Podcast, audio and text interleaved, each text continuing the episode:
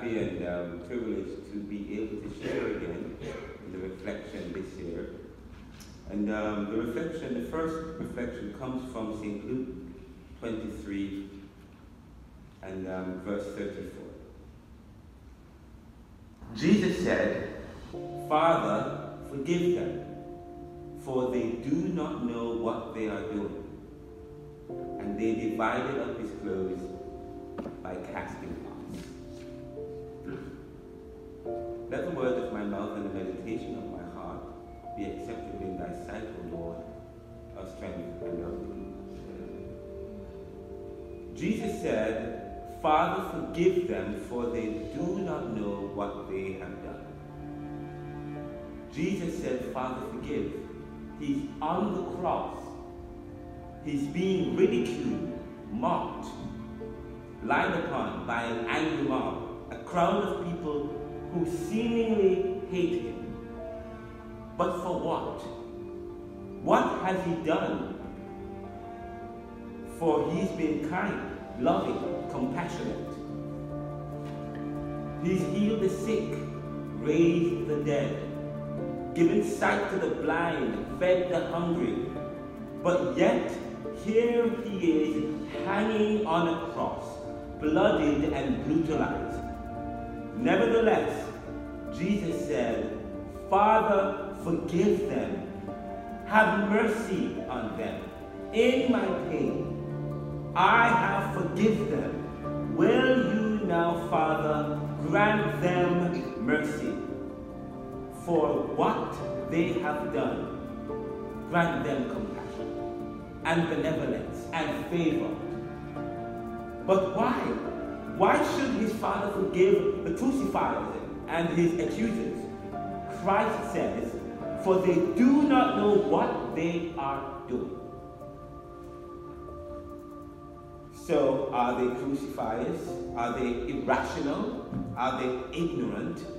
Are they unintelligent beings divorced from the evil of their ways? Or does all of this have some futuristic and deeper implication that is unbeknown to them? For they know not what they're doing. In a sense, there's something greater happening here. Amen? Amen. Something greater. They don't even know that their violence is part of a greater plan to save them, to save us, and to unite us. So it's not that the crucifiers don't know what they're doing. They know what they're doing, they don't know what they're doing. Amen? because there's an esoteric, a deeper understanding, a deeper experience at work salvation and unity of humanity. Christ was taking our blame and bearing our shame and our pain so we. Christ was taking our blame so that we can be blame free. But who can forgive such inhumanity or heinous treatment, such callous, vulgar act, and petition on behalf of such people? Who can do that? Who here can do that? Have you thought about that? Or those who have wronged us or wronged others. But Jesus can and is every day at the right hand of the Father, petitioning for us, mediating for us. Jesus is here giving us an example or demonstrating in real time what it means to be Christian or what it means to be human, what it means to love and live together in a community with people where all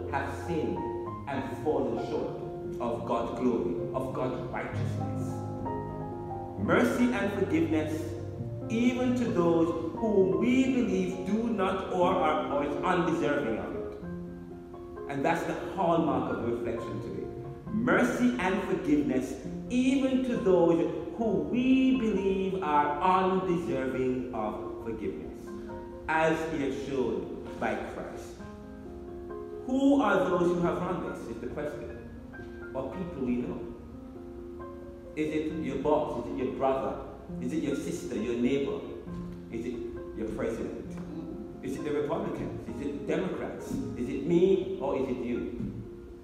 Fair question. The scripture states, Behold, how good and how pleasant it is for brothers and sisters to dwell together in unity.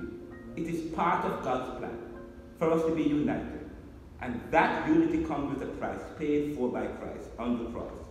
It comes with a personal commitment shown by Christ to show mercy and help others, to experience mercy and forgiveness, interceding and praying for one another as Christ prays for us. Amen. For the word in Scripture, for the word, the word in and among us.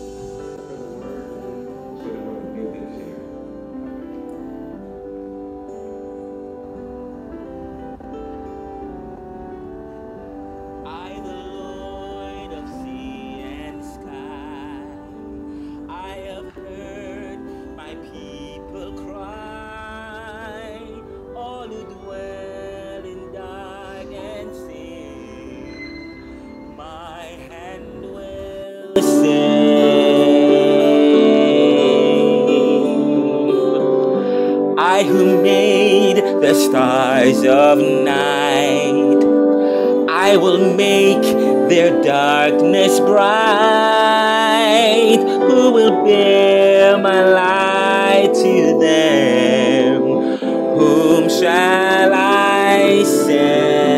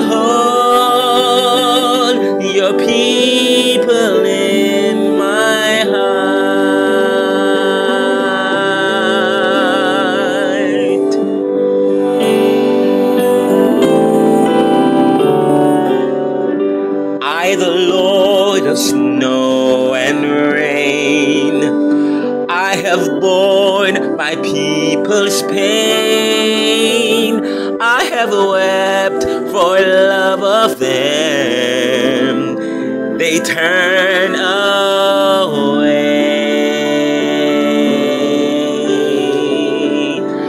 I will break their hearts of stone. Give them hearts for love alone. I will speak my word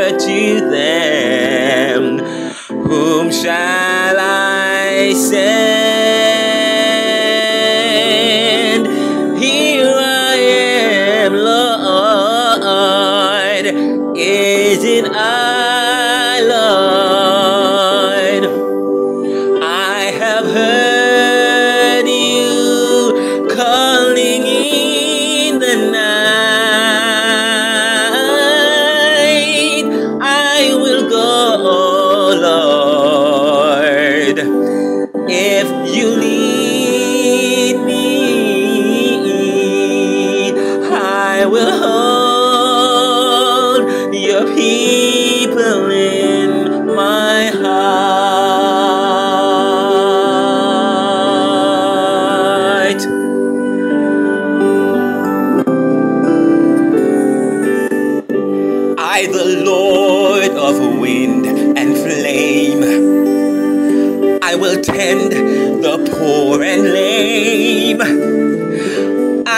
set a feast for them.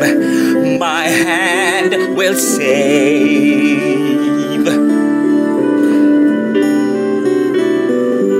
Finest bread I will provide till their hearts be satisfied.